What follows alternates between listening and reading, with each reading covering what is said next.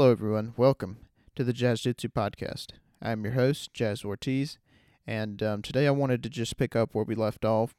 And uh, last time I spoke about um, traveling to Dallas and uh, competing on a show out there, and um, I also spoke about um, skydiving, uh, my engagement, all the fun stuff. So today I just wanted to pick up where we left off.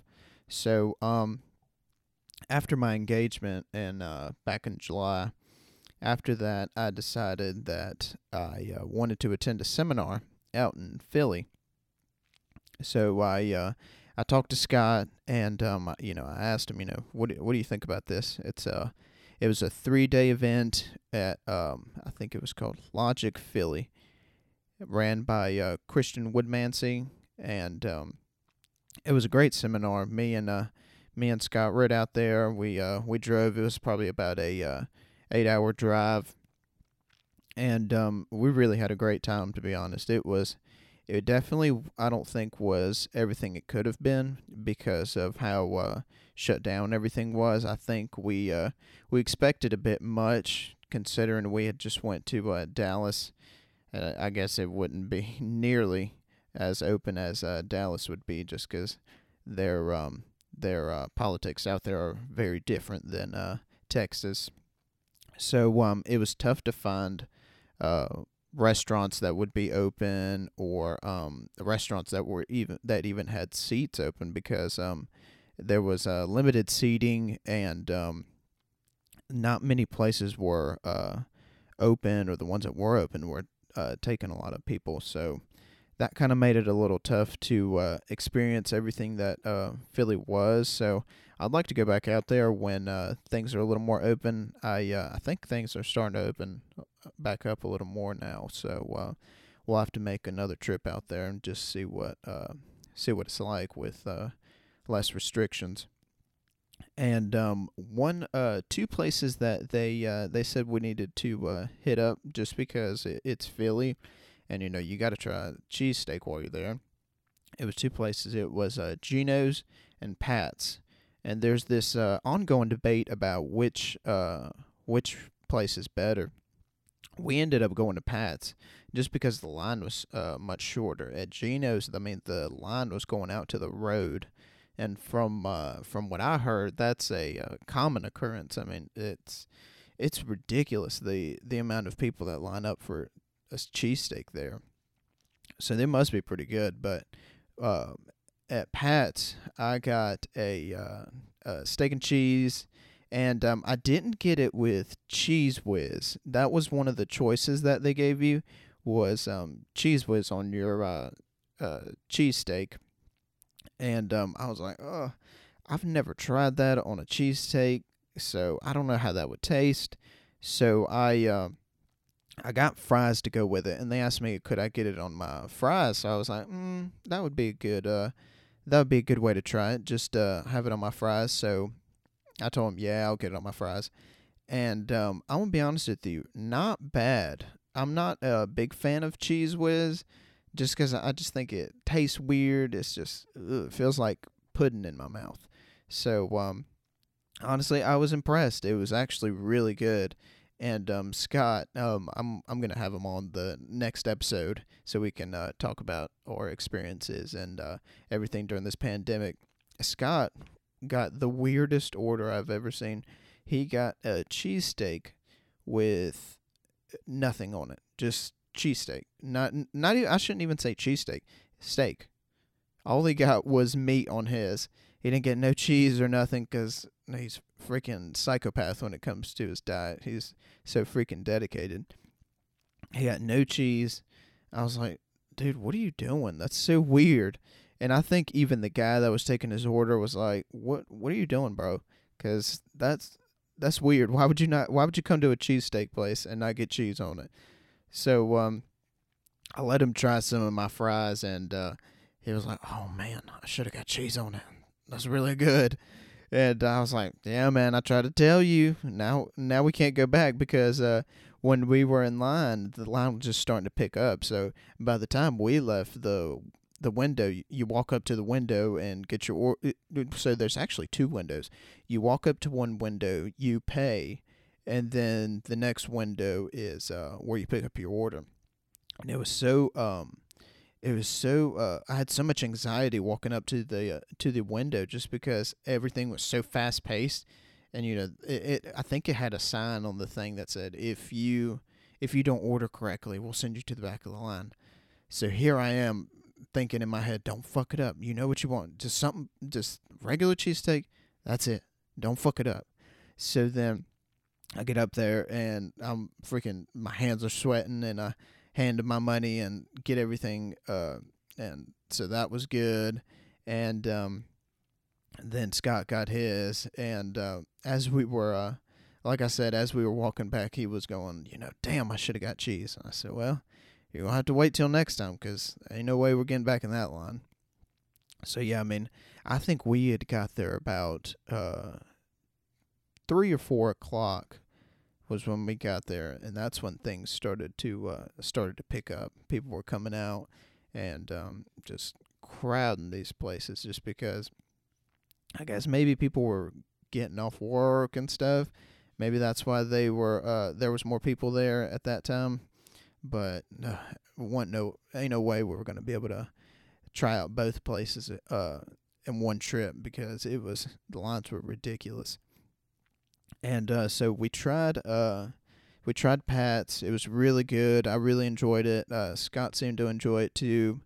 And um, let me think of other places we hit up. Um, there was this place called uh, Insomnia Cookies. I know they're uh, they're all over the what you call it, uh, the East Coast. I know they're all over the East Coast, and um, I've never I've never tried Insomnia cookies until I went to Philly, and uh, we hit that place up. I think almost every day because uh, they had some of the best cookies. I uh, I got a huge salted caramel one that was freaking delicious, and um, I can't remember what Scott got. I think he just got some uh, some big sugar cookie but their sugar cookies were really good.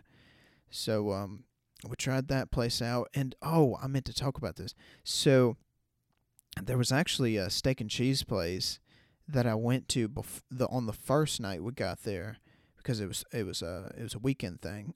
On the first night we got there, I tried this other place out. I couldn't tell you the name, uh, but I will not be going back just because it was it, it was not not impressed. I was not impressed. It was it was not great. And uh, I was like, you know, I hope that these two places that we're going to that are known for the best cheesesteak um, meet up to the expectation that I'm expecting because so far not impressed. But um, uh, I'm gonna be honest with you. If I had to rate it one to ten, I've I've had better cheesesteaks here in North Carolina than I have in Philly, to be honest. I really have. There is this place called um what is it called? I can't remember. What is it called? It's a place my uh my wife brings dinner from sometimes. What is it called? I can't remember. I can't remember. I'll have to ask her next time.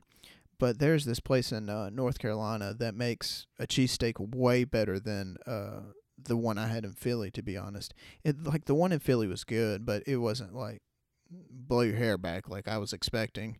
And maybe that's why I, I had my expectations too high. But you know, it's in the name, Philly cheesesteak. You know, you would think it would be out of this world, but hey, yeah, I, you don't, you never know what to expect with these things. So uh, other places we ate at, let me think.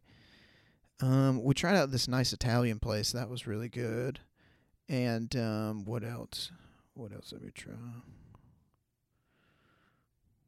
We were gonna try tacos one night, but the streets were way too crowded.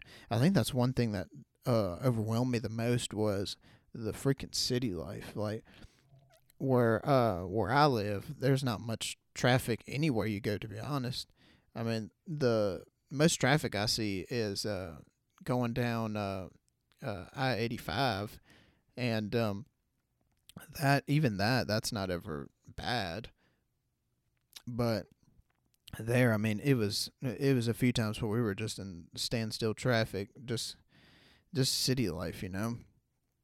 Uh, I would definitely say city life is not for me after that uh after that experience, especially because if you miss a turn or anything, you, can you can get into some shit.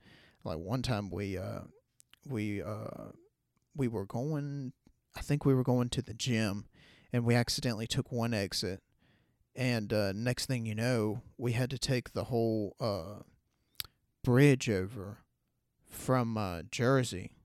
We had to take the bridge over, and and it said on my thing, you know, rerouting your thing, and it showed us an. Uh, we went from being like ten minutes away to we're freaking an hour away, which I think it was also my GPS is messed up because it was only giving me a certain route. But yeah, I mean, city life definitely not for me. I mean, I'd like to visit. I'd love to visit New York one day, but if I never do, I mean, I'm never. I'm not gonna be disappointed. I uh, I want to. Uh, honestly, I'd want to go to New York just to train over at Renzo's, but other than that, I mean, I wouldn't see another reason to go to New York. I mean, see all the historical sites and things like that. I mean, that would be interesting, but I wouldn't be disappointed. Speaking of uh, sites, we uh, we got to see a few interesting things. One thing that I completely forgot about that I I should have known. I mean, I've seen all the movies. Was the Rocky statue? I forgot all about that, and um, I uh, at the uh, hotel we stayed at, there was a big poster of a Rocky, uh, with the you know the I think it was the first one where he's got the fist up, and um, I was like, oh snap, I forgot. We're in Philly. We ought to go see the Rocky statue. So we uh we went up to see the Rocky statue uh during the day and um we went over there. It was I mean, a line so long to get to the Rocky statue. I thought in the movies the Rocky statue was at the top of the steps. But now I think I think it was to begin with but now they've moved it and put it on the beside the steps and um it, it's like gated off and you can only uh, it's only like one uh one couple a time or whatever and uh, then you get your picture and whatever it's it, it was a lot of people i was like uh is it worth waiting a freaking hour just to get my picture uh, at the statue mm, not really the biggest thing for me was the steps. We uh we went up the steps and you got to see a view of the uh, of the city from there, and it was it was very it was very beautiful. I loved uh I loved going to uh, the Rocky Steps. That was a lot of fun. And um, while we were there, also there was a uh, there was a fair going on there, and uh, that was pretty cool. But the on- the only thing was we couldn't get in because of uh, um, limited amount of people could go in. It wasn't it wasn't like you could just walk in. They had a friggin' escorting like it was uh, you were trying to get into a club. You could only have so many people go in there. And but um, it was a it was a fun experience. Um, I'll be honest with you, not the not the trip I was expecting it to be, but it was it definitely wasn't a bad one. I think if we uh, if we would have went when there was uh, no restrictions, I think it would have been a lot more fun just because there would have been more um, more things open, bars, restaurants. But yeah, um, as far as the uh, as the training goes, it was uh, it was three days. It was a Friday, Saturday, and Sunday. Friday, I think, was one session um, was one session during the night, and then um, the following night it was uh, one session during the night, and then one in the morning. And it was both uh, gi and no gi, and um, it was each instructor taught um, a one day. Like for example, um, uh, it it was uh, three guys. It was Christian Woodmansey, J.T. Torres, and uh, Josh Hinger and just that lineup alone, I mean, that's ridiculous. I uh, I told Scott, I mean, we're only going to get this opportunity every uh, once in a while, so we need to take advantage when we need to take advantage of it when we uh, when we have the opportunity to uh, roll with guys of that caliber because I mean they are ridiculously good. There's actually a video of me rolling with uh, Josh and JT on my uh, Instagram. So if y'all want to check that out, you can just watch me get pulverized basically. But it was a graceful pulverize pulverization. I don't even know if that's a word.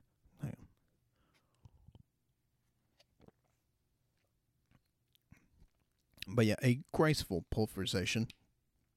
But it was a uh, it was a good training camp. I uh, I picked up a lot of good things of um, about uh, uh, guillotines, uh, guard passing.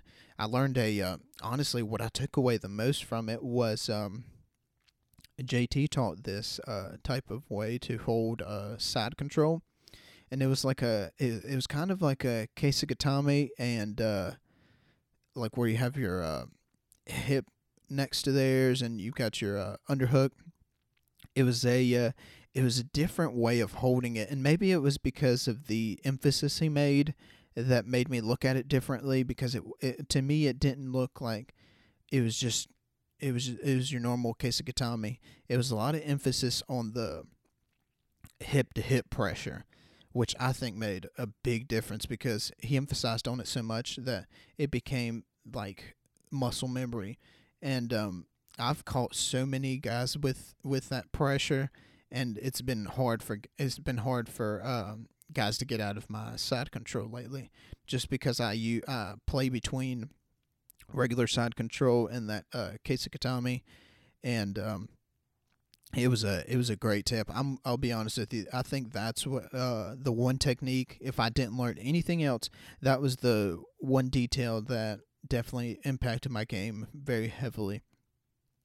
And uh, you know, Josh, of course, the the guillotine savant. I mean, there were so many times that he caught my neck, and I know he could have uh, choked me, but he didn't, and I was like, golly, like I didn't realize there was so many different ways to get guillotines, and um, there was at one point where I uh, I was going to the JT that I uh, I shot in on him, and it was like I hit a brick wall. Like it, there was no moving him.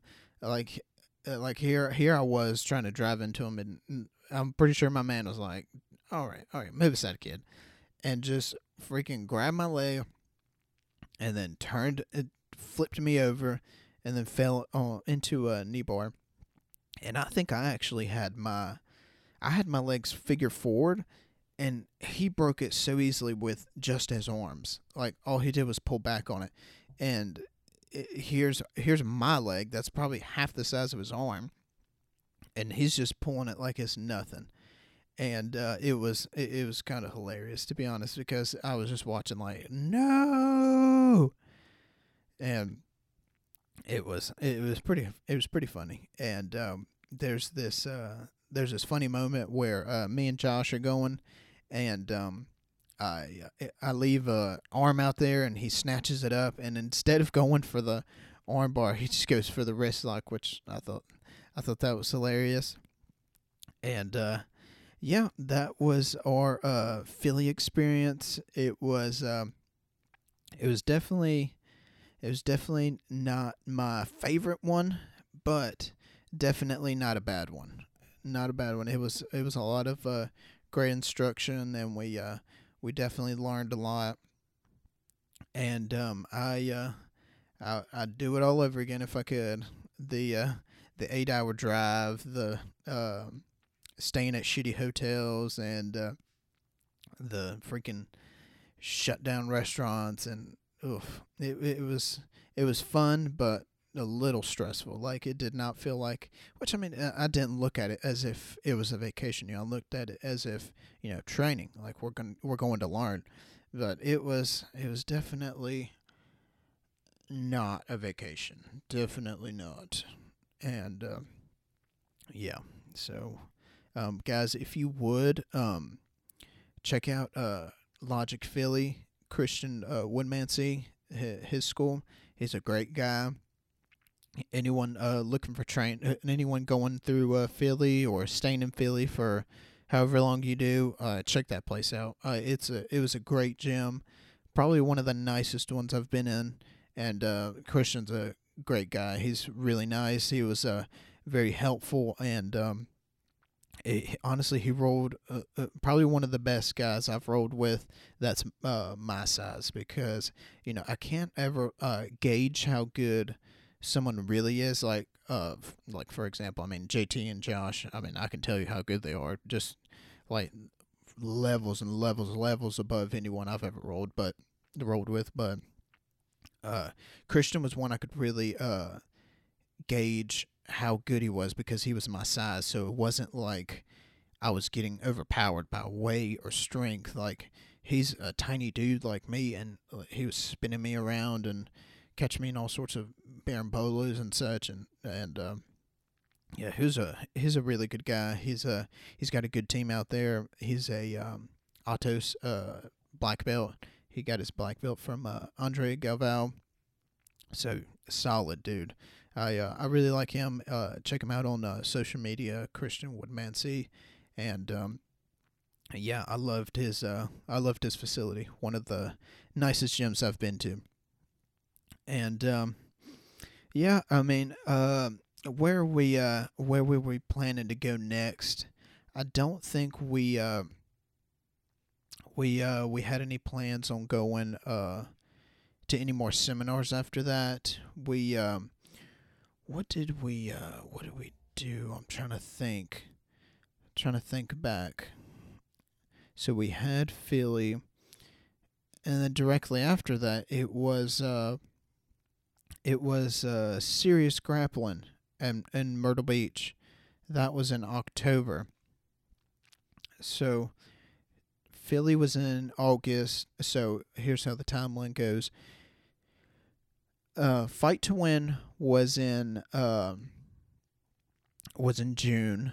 Then after that, um, we traveled to um, Philly in August. Then after that, we went down to Myrtle Beach in uh, October. Yeah, so that was those were uh, some of those were competitions, and Philly was a seminar. So um, uh, I didn't get to do. I honestly had a whole schedule laid out of uh, tournaments and uh, competitions that I wanted to do, and I'm sure that last year I did more uh, super fights than I did uh, tournaments because there were tournaments just getting canceled every week. It got to the point where I just I honestly stopped signing up for them because it. I knew I was gonna get that message of hey we're either going to have to reschedule or just cancel altogether. So I'm pretty sure I did more super fights than I did anything else.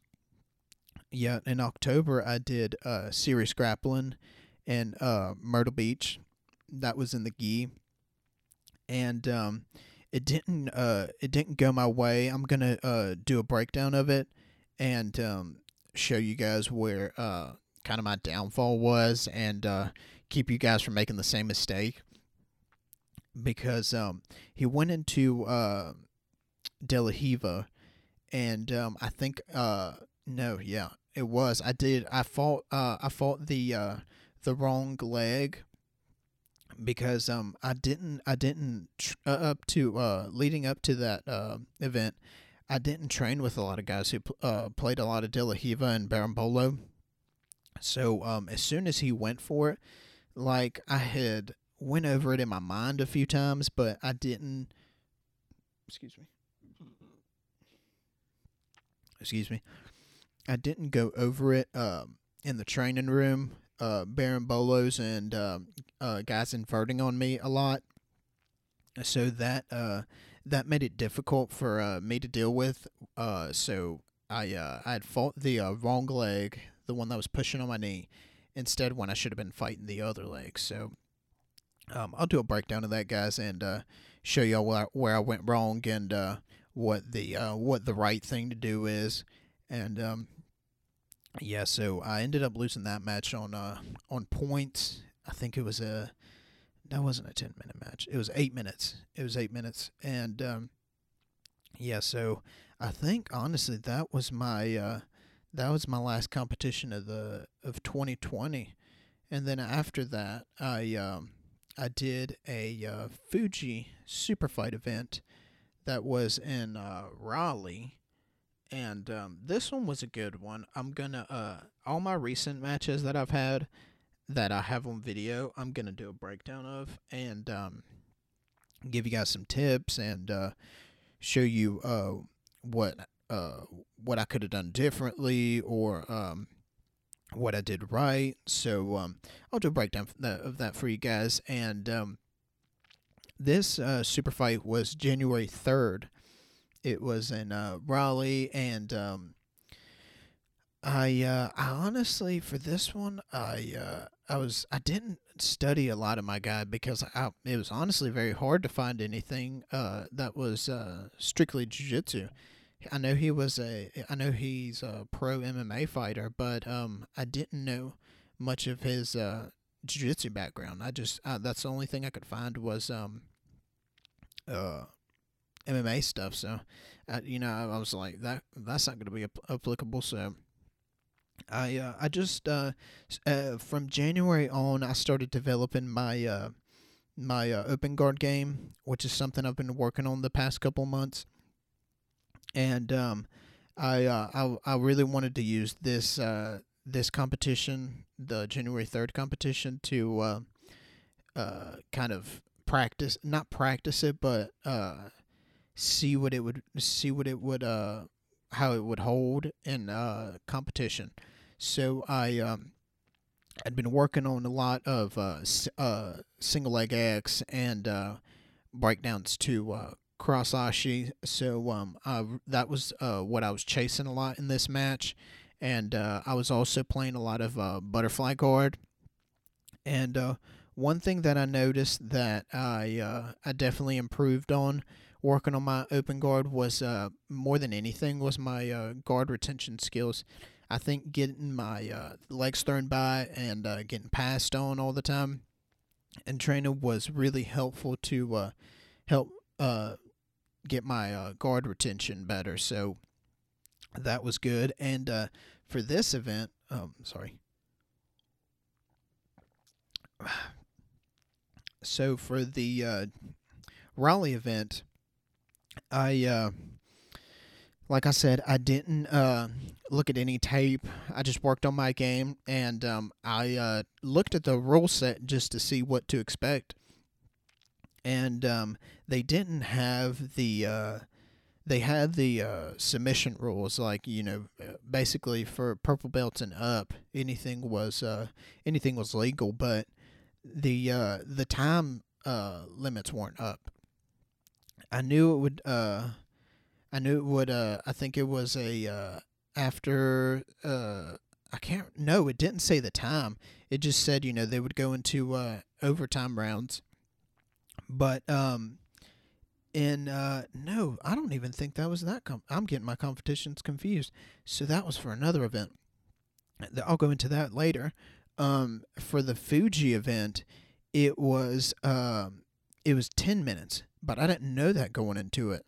So when I uh, when I got there, they they were going over it in the rules meeting, and um, gonna be honest with you, I listen maybe half the time when they're doing rules meetings. I know that sounds awful, but uh, yeah, I've I've competed so much that uh, not all rules are the same, but they're kind of universal somewhat, just depending on the event. Like U.S. grappling, I basically know their rules, you know, back and forth, up and down, whatever. And um, uh, I didn't I didn't listen, which was my mistake. But um, as I'm going out to the mat for my match, um, the guy tells me, you know, uh, all right, come up, face off, and uh, he said, all right, guys, this is going to be uh, ten minutes, and uh, there's going to be points, so uh, let's get it on. And as soon as he says ten minutes, uh, a little drip of sweat falls down my back, and I'm like, oh, 10 minutes, you say? okay. Well, then, um, this ought to be interesting. 10 minutes. Wow, that's a long time. So um, I was like, okay, well, let's um let's try and get this guy submitted before 10 minutes, okay? Cuz um 10 minutes I might throw up after if I do 10 minutes. So um I uh I'll I'll do a breakdown of that. I had a lot of uh entrances uh to uh uh straight Ashi. I uh I almost got a inside uh no, it was outside heel hook, but um it just it didn't uh go my way.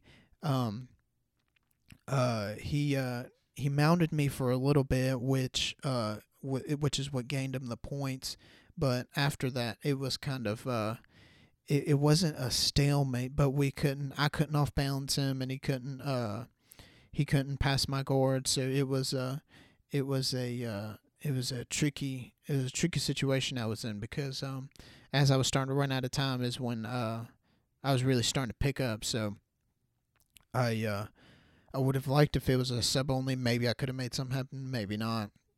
But um with uh with time I, I tend to let the uh I tend to let the time get away from me. And then I I forget about points because I mean my uh my style has never been uh, geared towards points. I mean, if you look at uh, most of my matches, I've uh, I've rarely ever uh, rarely ever won by points.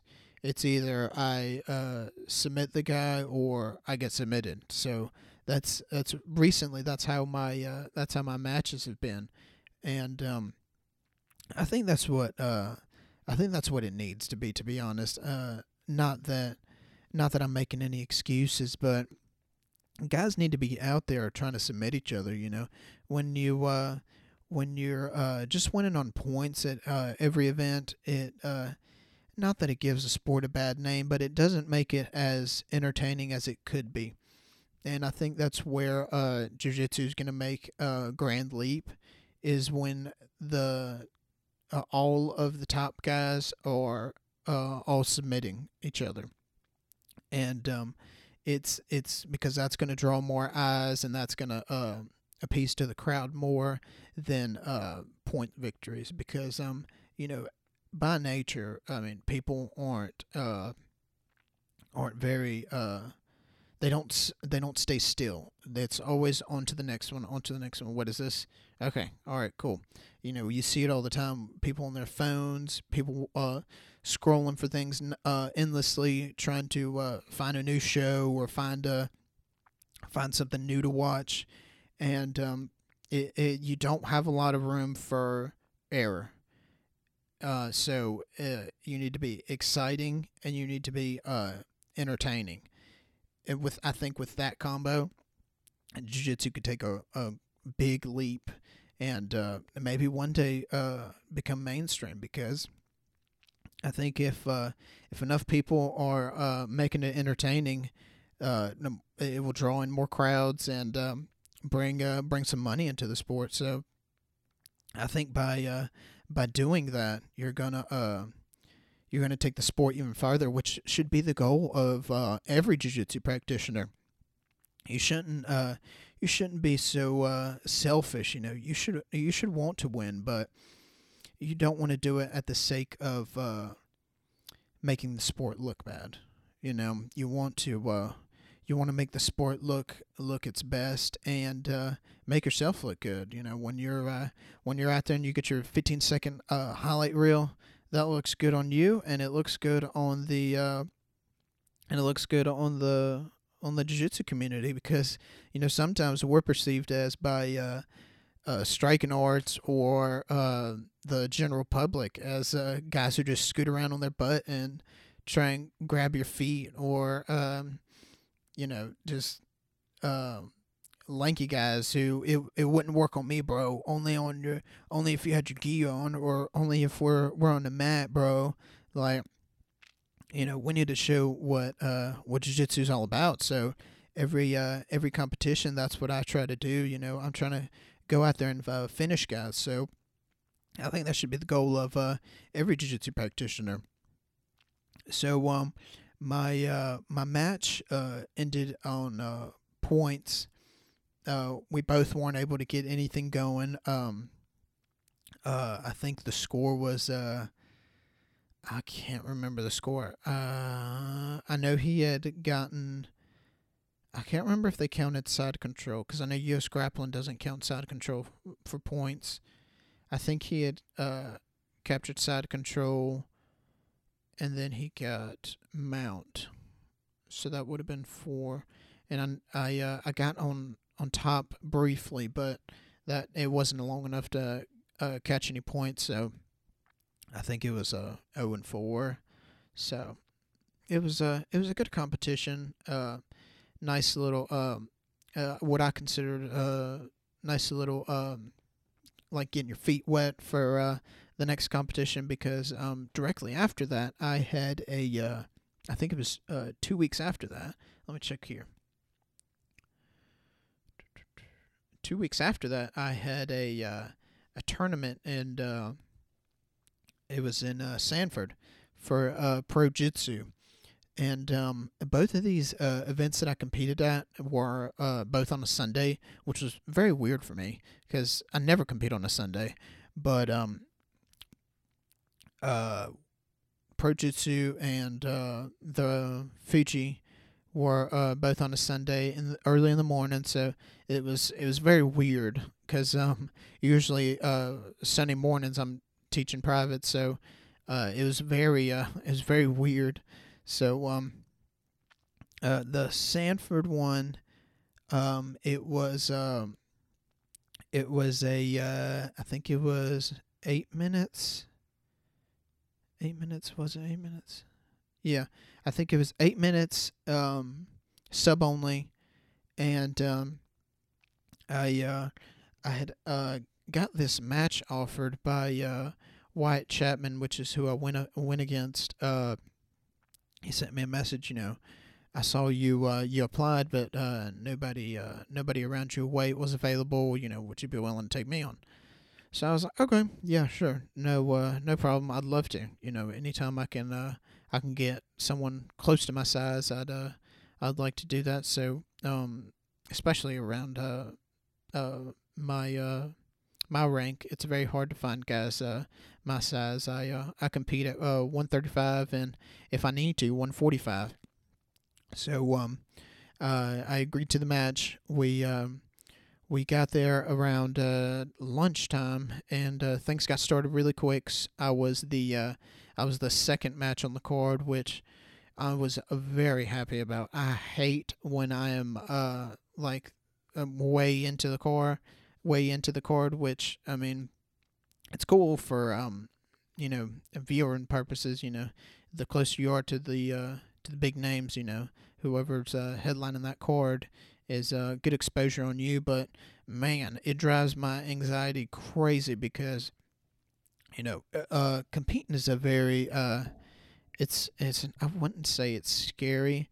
It's a very um, nerve wracking because there's so many things that go through your head of what could happen that it can drive you nuts like uh, which I'll go into this but you know you go you go in your head oh god what if I what if I go out there and get hurt? Or what if I uh what if something what if some freak accident happens? Or or what if I go out there and get submitted in like 5 seconds? You know slowly um had to uh learn this lesson you know, what's going to happen is going to happen. You know, you can go in there with full intentions of winning and you will win. Or you can go in there with full intentions of losing and you're going to lose. So it's all about uh, manifesting what you want to happen. And if it happens, it happens. If it doesn't, then it just means you're in for a bigger comeback, you know? Um, it just meant it wasn't uh it wasn't the day and uh, you will come back. That's the thing is uh, you got to bounce from uh, failure to failure without uh, losing enthusiasm. So that's what uh that's what I've done with uh with uh these competitions you know.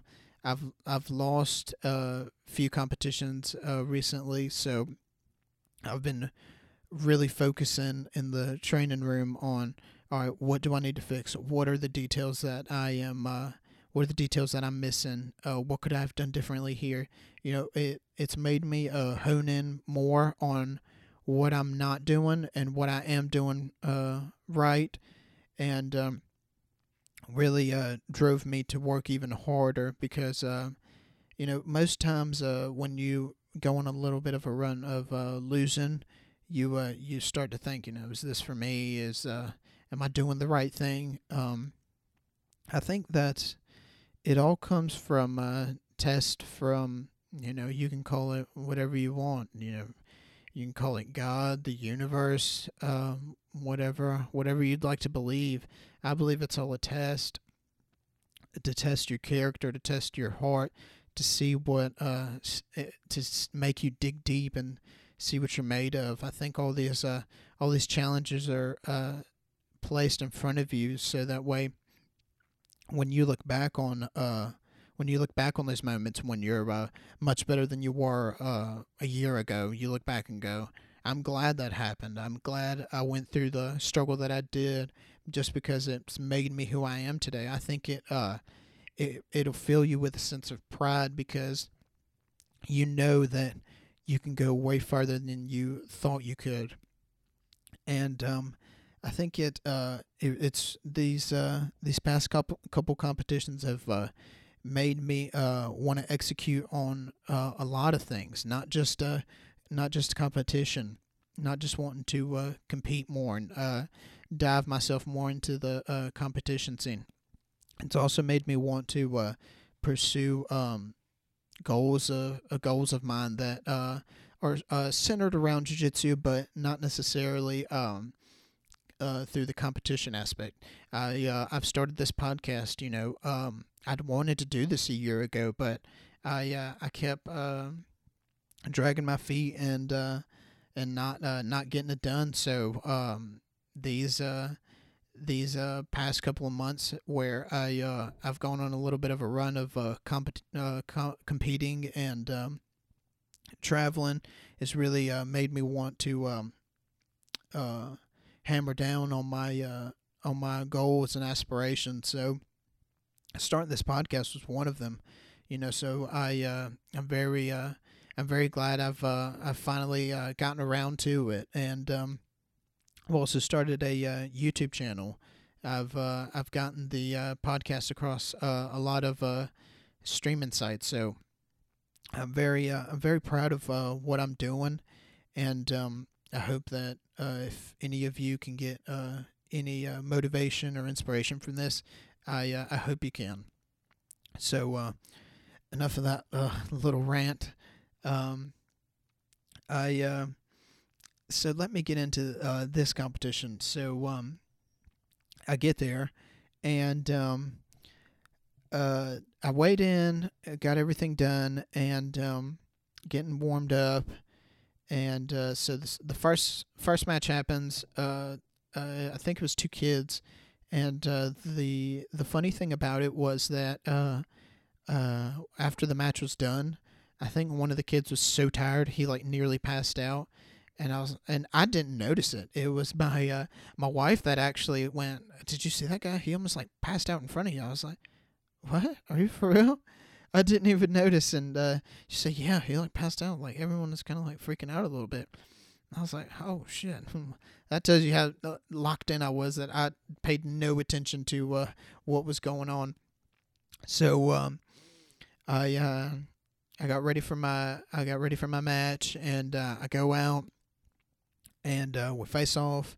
It's eight minutes, and um, slap hands. I pull guard immediately, and um, I uh, I'd been trying to play uh, legs a lot. I knew this guy was good at legs, but I was like, mm, I want to be real. Uh, I want to become a really good leg locker. So, who better to try my leg locks against than a leg lock guy?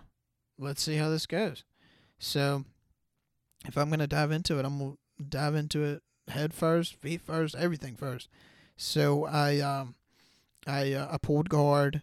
I played a lot of um I played a lot of uh um single leg X and then I was eventually able to break them down and I was able to uh snatch onto the outside heel hook which I'm to keep I'm to keep working on that but um if any of you fellow leg lockers know how to fix this problem, please send me a message because I'm having so much trouble with this. I tried to fix it from January until now. The um, the the spiral problem when your opponent just spins out of an outside heel hook, and um, I've had it happen twice now. Uh, I tried to fix it from the first competition I had of the of the year in uh, January and then I had it happen in this past one um, in Sanford, and um, they both spun out. They they both spun out, and uh, it was uh, it's very frustrating. So if you know how to fix that, please hit me up, please, because I'd really like to fix that because that's so frustrating. But um, uh, I was uh able to get into uh straight ashi, and um, I had a uh I had a straight ankle. That's uh that's typically what I go for when um as soon as I go into uh straight ashi, and um I uh I, I'd been pulling on this ankle and I uh I typically wouldn't wouldn't uh hold on to it as long as I did, but I was uh for some reason I was really confident in how tight I had it, but then he started turning his leg the other way. He started uh turning his knee inward and um, I'd already I'd use I I use it as bait sometimes to go into other leg locks, but he um he he uh, turned the knee in the first time when I caught that uh, outside heel hook. I was able to catch that, and uh, then he did it a second time. But this time I wasn't as confident in the outside heel hook because I knew he had already spun out of it. So I think I was kind of in my head about um, going for it and attempting it. So I uh, I didn't go for it. Instead, I kept holding it, which was stupid. I shouldn't have done that. And um, I let him turn his leg inward, but I still kept cranking on the on the uh, straight ankle lock, and um, it was it, it was it was catastrophic from there because it uh the pressure was no longer on his Achilles tendon, so there goes that. And then from there, he had been trying to pull up my uh my leg, but I had hooked it underneath his uh I had it under his knee at one point, and then I had it under his uh, butt at one point. So um, I uh, I wasn't able to um secure it as tight as I wanted to, and um, from there I can't remember where the uh, the exchange went from there. Here, give me one second.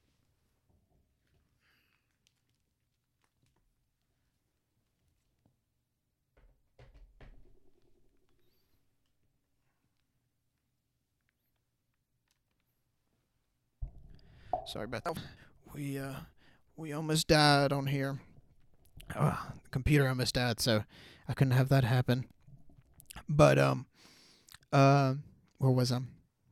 So um, I don't remember where the exchange went to from that point, but all I remember is um, I uh, I got the ankle lock. From there, he under no, he overhooked my leg, and then um, I somehow ended up uh sitting on my sitting on my leg, and then from there, um, I uh I think I had tried to sit to the side or something like that and uh, try and crab ride into uh into the back, but he uh he was able to pull my leg uh in between his and uh sink in what I think was a uh it was either it was I think it was an inside heel hook.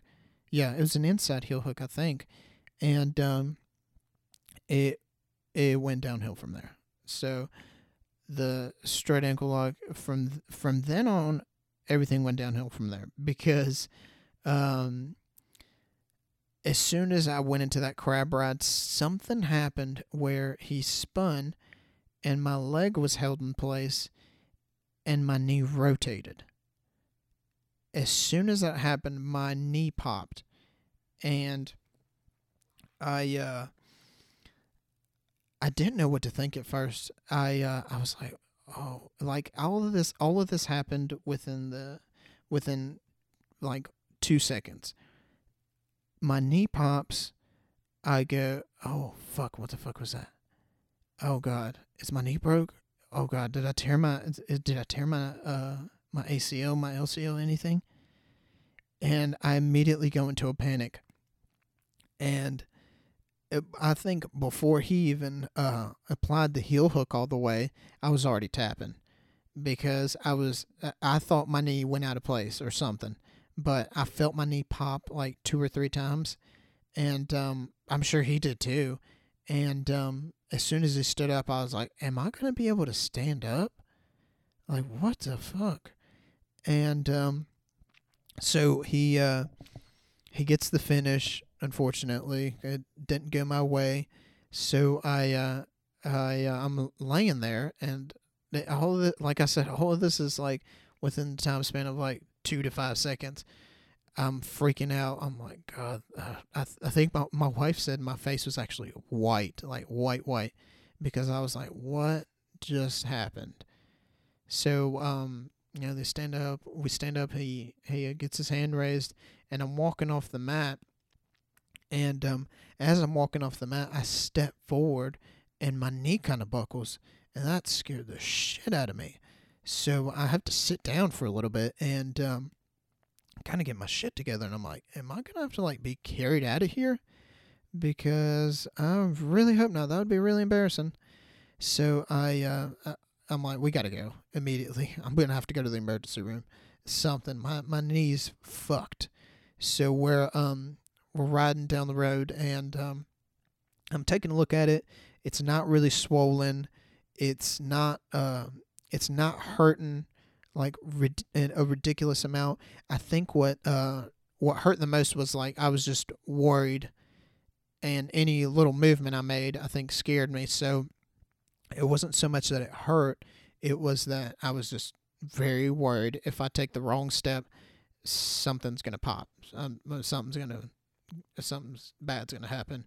So I. Uh, so we uh we went we actually went to go eat right after and uh, i'm sitting at the restaurant and uh, i'm i had to hobble over to the table and uh, one of uh, the manager of this restaurant i uh, i teach uh, private lessons to his son, to the to his sons and um, as soon as he sees me he goes oh shit what happened to you i'm like well you know competition you know how it goes just a little freak accident so um, he was like, man, that sucks. So here I am having to hobble everywhere, and um, I had to go. I had to get my sister to go into uh, Walmart to buy me a knee brace because um, here I was sitting in the car and can't even freaking move, struggling to get out of the car, and um, the the thing I didn't even think about was, oh shit, I have to be at work tomorrow. What the hell? No, it wasn't yeah. And I was like, I have to be at work tomorrow.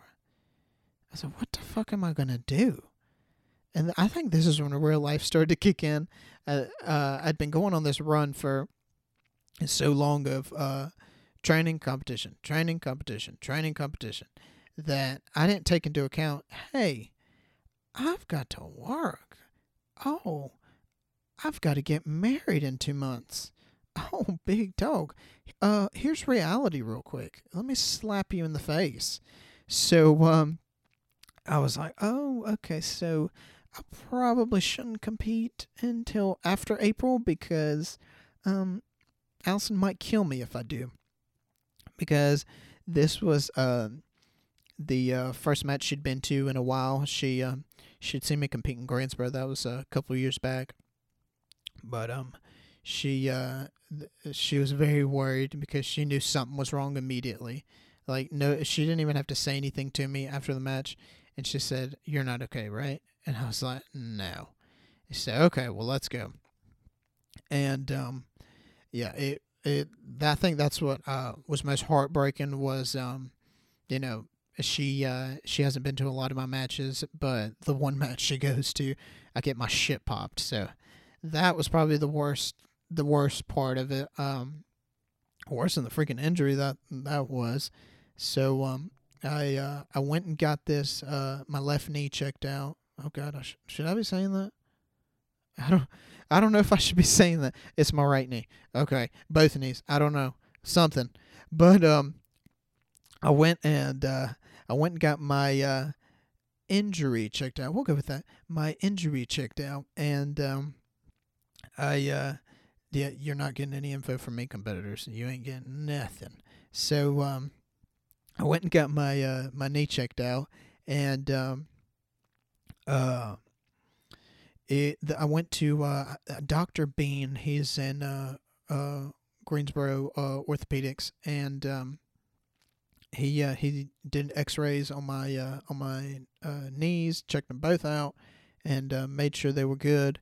And he said, "I don't see any tears." He said, "You haven't torn anything, so it looks like you're uh, you're good to go whenever you feel like it." And here I am. I've been worried that, uh, like the past week because I couldn't get in get in to see him until uh, a week after, and um, here I have been freaking panicking. He said, "Oh yeah, you can just go back to train." And um, I was like, okay, you sure? Are you sure? Are you sure? Are you sure I don't need a jazzy? Are you sure I don't need one of them little scooter thingies? You sure?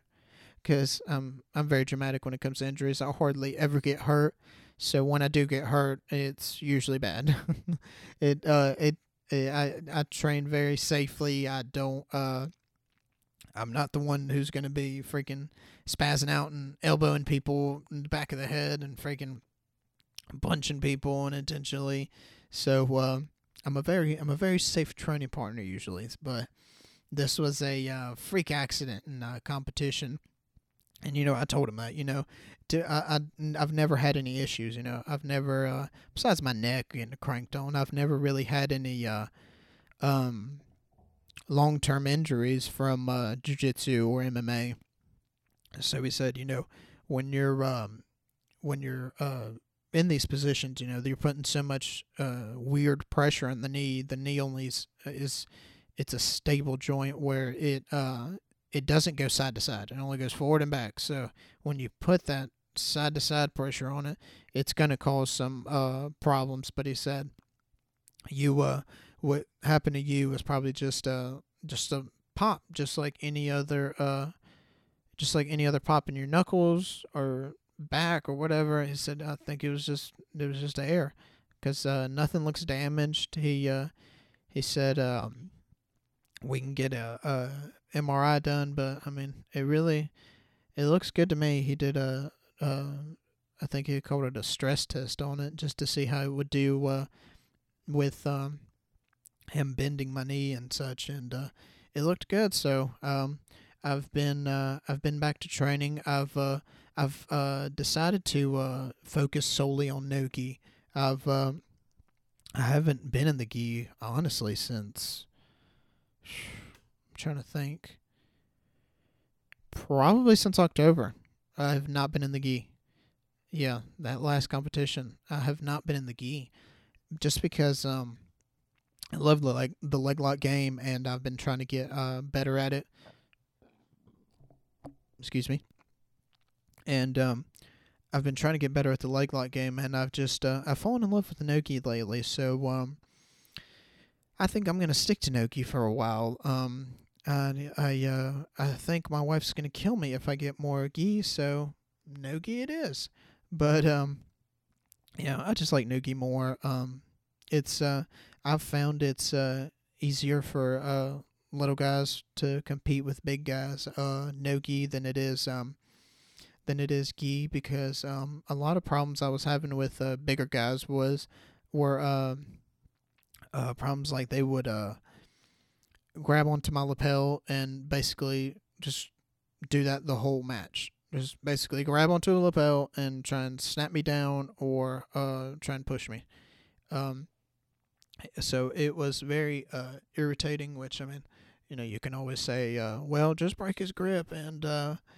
And just go from there. And I'm like, well, it's not, it's not as fun.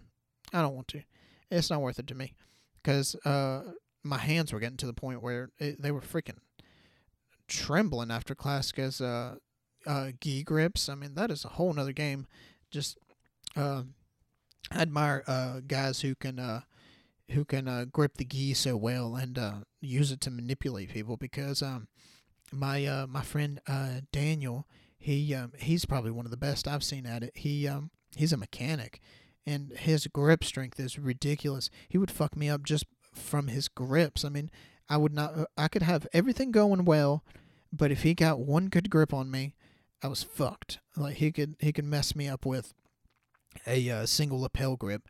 So um, that made it uh, very hard for me to uh, deal with, and um, I think that's a that's a very big uh, key factor in both uh, and Gi is uh, is the grip grip strength and uh, grips in general. How you're able to deal with them and how you're able to use them as attacks, and um, yeah, it uh, it uh, it makes it more. Uh, it definitely makes it more interesting when you have uh, someone with uh, great uh, grip strength and uh, who's able to use their uh, grip strength to their advantage. Because I think it's a it's a very it's a very great advantage you can have over someone.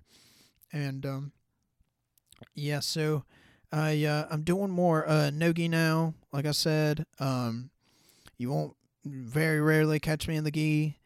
Um, but yeah, um, that's what I'm that's what I'm doing lately, and um, uh, I don't have any uh competitions coming up, obviously because I'm getting uh, married in April. But um, yeah, uh, I uh, I'm still training though. I'm gonna use this. Uh, I'm gonna use this time uh, from not competing to uh, uh, focus on putting out content for you guys. Focus on uh, putting out more episodes of the podcast, and uh, make sure uh, you guys uh, are entertained. You know, that's what I that's what I'm here to do, entertain you guys. So um, stay uh, stay tuned, and um, I want to answer some uh, questions. I'd put out a poll, and um, I want to answer some of these questions. And uh, if you think of any topics we uh, you want to go over, send in uh, send in your requests, send in your uh, questions, and um, I'll talk about it. So um, just uh, email. You can either DM me on at on Instagram at one and only Jazz Ortiz, or the my jiu-jitsu page, um, Jazz Jitsu twenty four seven. So um, you can either uh, DM me on both of those. I'm on Instagram all the time. You can message me on Facebook, Jazz Ortiz, or you can uh, email the podcast, uh, one and only Jazz Ortiz at gmail.com. So um, here's uh, here's some questions I've I've been uh, I've been asked. So, um, shout out to the homie uh, TVC Junior uh, commented. Tell us how you handle balancing work, social life, and training with all with a wedding coming up. Very great question, my guy. Um, the trick is um, have a very understanding wife who um, is very selfless and um, uh, as far as what I do, honestly, it's execution, man. It uh, it, whatever what, and I don't mean this like in a selfish way, but whatever I want to do, I do. So if I say I'm gonna record a podcast today and I'm gonna lift and I'm gonna train all before work, I do it. You know, you have uh, what I've started doing is um, I have a planner and I'll write down what I'm to do that day, and I write it down either the week before or the or the um the day before. I write it down. This is what I'm going to do, and you do it. You stick by the schedule. I know who's a someone who's a big uh, um, advocate of this is uh, Andre Galvao.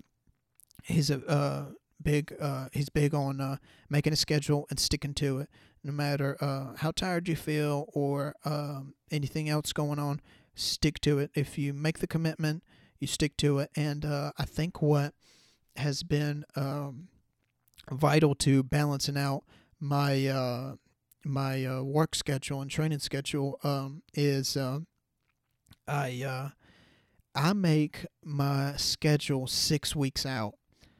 That just happens to be the way my uh, my job does it, and um, I make my schedule six weeks out. And not only do I use that six weeks to plan my work schedule, but I uh, plan my training schedule also.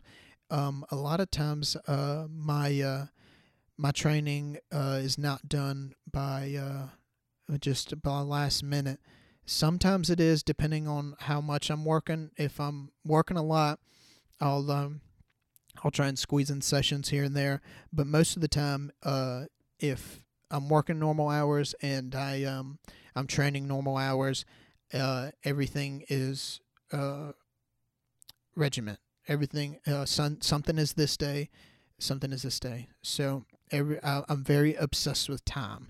I uh, I try and uh, I try and uh, it, it's almost it almost gets uh, it can almost drive you crazy. But uh, I try and schedule every little thing that I'm gonna do at a certain time, so that way it will flow together more smoothly, eh, or it will um, work better with what I'm doing. So um, shout out to you, man. I uh, I appreciate your question. I look forward to having you on the podcast soon. And um, let's see here. Next question. Hardcore Ricky, what's up, man? I've uh I've seen your uh, questions and uh, I appreciate you uh, reaching out. And your uh, your question is, what's the hardest lesson you learned in this sport? Oh, dude, great question. I love that question. I love that question. Um, what is the hardest lesson you've learned in the sport? The hardest lesson I've learned in the sport is that there is no shortcuts.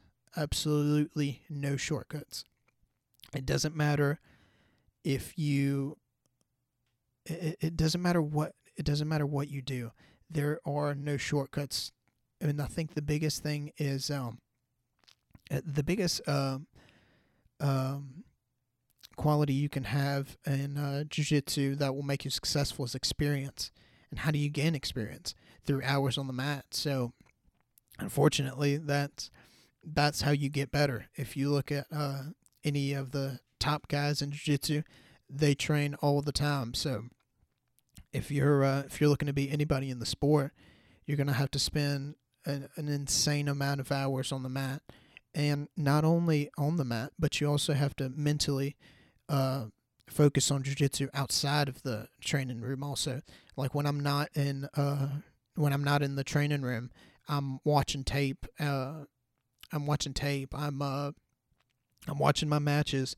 I'm uh, I'm listening to uh, to a podcast uh, uh, with uh, jiu-jitsu guys on talking about their experiences and uh, their um, their philosophies on training or um, uh, jiu-jitsu in general. So um, I think that that would be the hardest lesson is um, that there is no shortcuts. There are no shortcuts. You will not if you think you can uh, if you think you can uh, cheat jiu-jitsu, there's there's no cheat code. Unfortunately, all it, all you can the only way you can succeed through jiu-jitsu in jiu-jitsu is um, through hard work and determination. So uh, I appreciate that, man. Thanks for sending that question in. and he said also another question: What's it like being Mexican in this sport? Oh, shout out, dude! Appreciate it. Um, appreciate you for sending that question. Um, um, what's it like being Mexican in this sport? It's very different because um, and not to be well, uh, yeah, not to be racist, but uh, you know, and or or stereotype, sorry, stereotype my peoples. Um, soccer, you know, you'd feel more comfortable in. You know, just because that's that's more uh, dominated by the Latin culture. Uh, that's a that's an example of a of a sport that's, that's dominated by uh, by uh, Latins is um, or uh, Latins and Hispanics is um, uh, soccer. So when you pick up when you're a young Mexican Jazz Ortiz and you say, uh, "Mommy, I want to learn jiu-jitsu," and she looks at you weird, uh, it's it's definitely a, a different look because um, you know, uh, in uh, my beautiful country of uh, Mexico, the uh, the two sports that are uh, most prominent are um, soccer and um, boxing. So unless you you pick up one of the two, you're gonna you're gonna get some weird looks. So it's uh I've I've never noticed a difference to be honest. I've uh, I, I mean I notice a difference as far as my uh, my family goes. They uh, they're not as familiar with it as say um, a uh, Brazilian family. You know, they're gonna they're gonna know all about jiu-jitsu. You know, that's their uh, that's their uh, that's their sport. So, um, it's uh, it's it's a lot of uh, explaining and a lot of hand, hand gestures. You know, because uh, I, I sometimes tell people, you know, it's rest uh, some to the people that have no clue what jiu-jitsu is. I tell them it's wrestling with submissions. Do you know what wrestling is? And it's it drives me nuts when they say, "Oh, you mean like WWE?" I'm like, "No, bro. Have you ever seen college wrestling? Have you ever seen Olympic wrestling? Any of that? The Olympics? Ever seen it?" And um, they're like, "Oh, okay. I see what you're saying. So you do that UFC stuff." I'm like, okay, just forget it. but um, yeah, I uh, there's not a lot of uh, Mexicans uh, in the sport, so uh, I hope to be one of the a big uh, representative for the uh, Hispanics, and um, I uh, I hope I can represent well. You know, you have the uh, uh, the Martinez's, Gio, and uh, Richie. They are uh, some that uh, uh, are big uh, representatives of uh, uh, Mexicans in the sport. So um, shout out to them, and uh, I'm gonna try and uh, represent Mexicans as well as I can. So uh, shout out, guys. And uh, another question: Do you skip warm ups? Do I skip warm ups? Depends on the day. No, I never skip. I should say, no, I don't skip warm ups. I mean, it depends. Am I late? Uh, then yeah, I'll probably skip warm ups. but um, I'm uh, I'm typically not late, so uh, no, I do not skip warm ups, and I do not encourage anyone to skip warm ups because that is the path to injuries. Skipping warm ups. So um, no, no skipping of the warm ups. Next question: What does it mean to be a purple belt? What does it mean to be a purple belt? to me, it means you can you can mess up the average individual, but you're still it's still your rough draft of what your black belt self is. I feel like that's a lot what a uh, purple belt is. It's the rough draft of what your black belt self is. You know, you can uh, hit some submissions and uh, sweeps and transitions very uh, f- uh, fluently or fluidly, but you don't have it to the caliber of a black belt to where it a person can see the move coming, but can't do anything about it.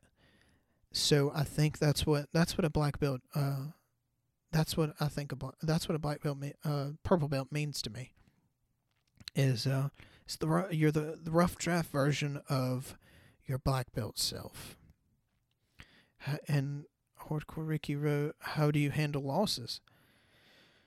How do I handle losses? Well, I'll tell you how I used to deal with them.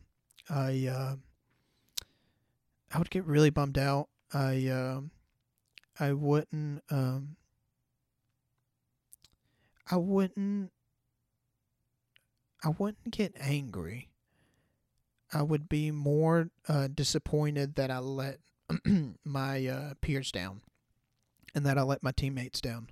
That's what I think. Uh, that's what I think bugs me the most when I uh, when I lose is um, you know these people pay money to see you. These people tune in to see you. These people spend time watching what you do and they invest themselves in you. So whenever people do that, you want to give that love back.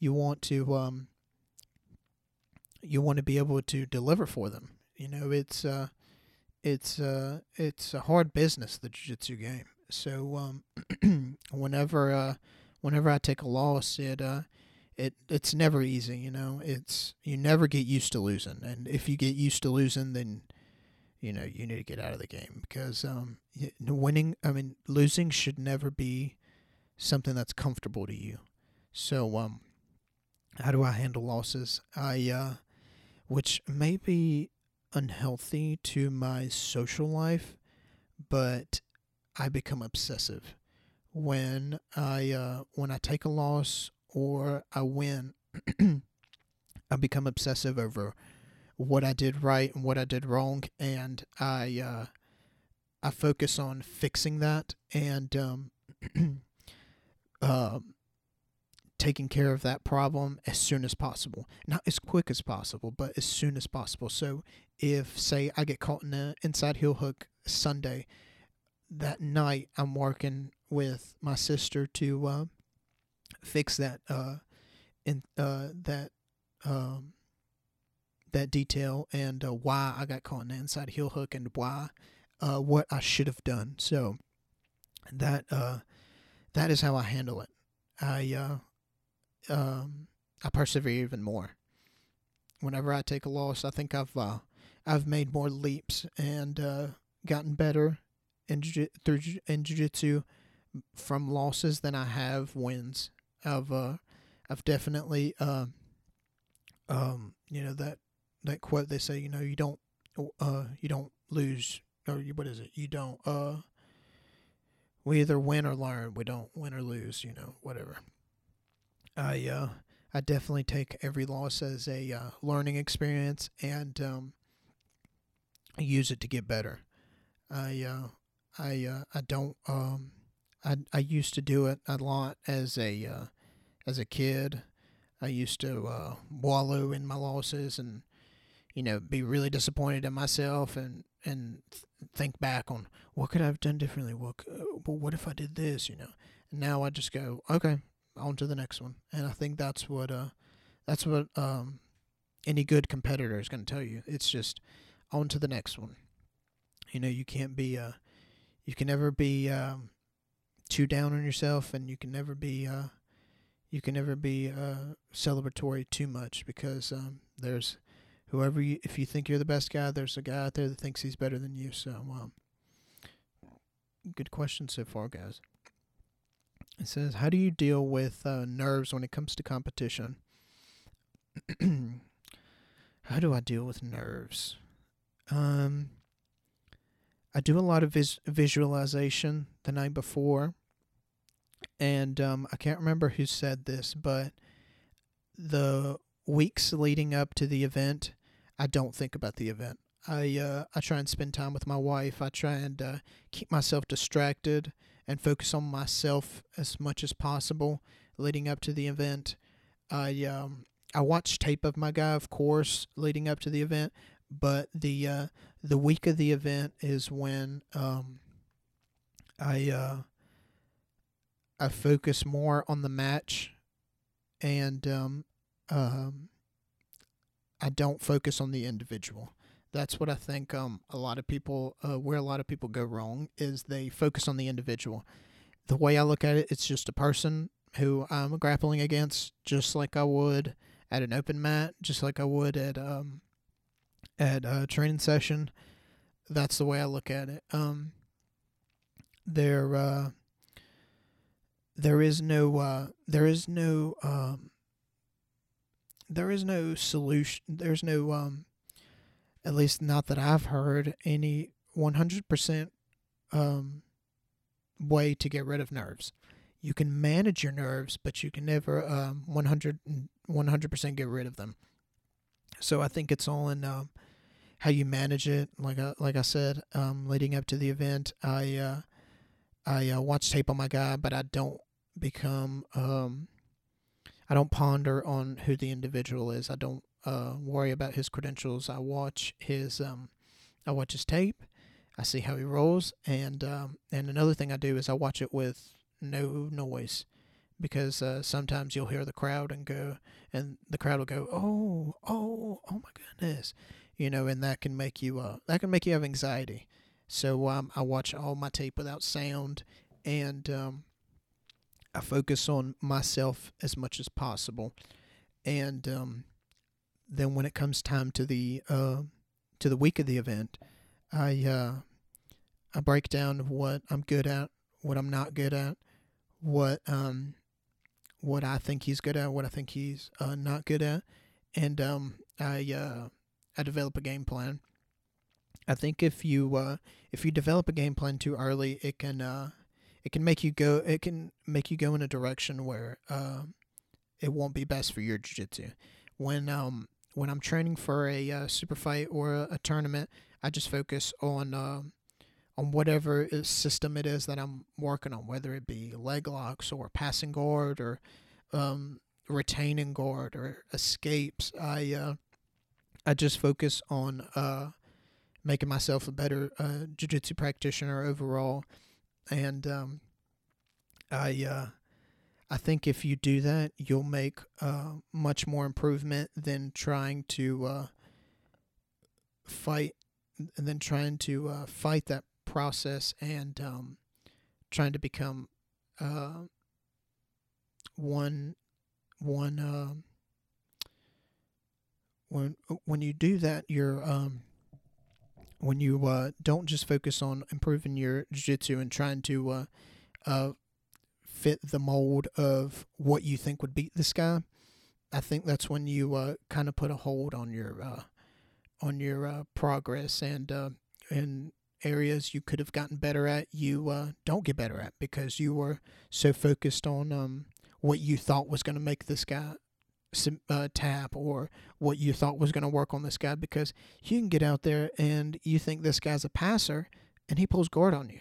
You know, you never know. So I think when you play to your strengths and you uh, hone in on your weaknesses, you um you're gonna have a much better result. So um yeah, guys, um I think that's it for today. Um I hope you guys uh, I hope you guys enjoyed uh, listening and um I um like I said, I'm gonna try and uh, get these uh, episodes out to you guys um, weekly. I'll even try and squeeze in uh, a couple episodes every week, but um, I uh, I couldn't get this week's podcast out soon enough soon enough because um, we unfortunately had a death in the family. My wife's grandmother passed, so um, please keep uh, my family in your thoughts and prayers. It is uh, it's been a very hard time. She was a uh, she was a great woman, so um, please uh, keep my family in your thoughts and prayers, and um, just um, um, pray for a uh, easy transition. You know, it's never uh, it's never easy when you uh, lose a loved one, but um, it's uh, especially harder when they were a uh, when they were a uh, close relative. You know, it's it's uh, it can be very hard on the family. So um, please um, if you will, keep us in your uh, prayers, and um, I will uh, catch you guys on the next episode. Um, be sure to uh, check me out on all uh, social media Facebook, Instagram, um, Spotify, Amazon Music, um, Stitcher, YouTube. We're, uh, we're everywhere, guys. So um, be sure to check that out. I'll, um, I'll have uh, consistent content coming out to you guys. And um, yeah, just um, uh, stay tuned. And um, I will catch you guys on the next one.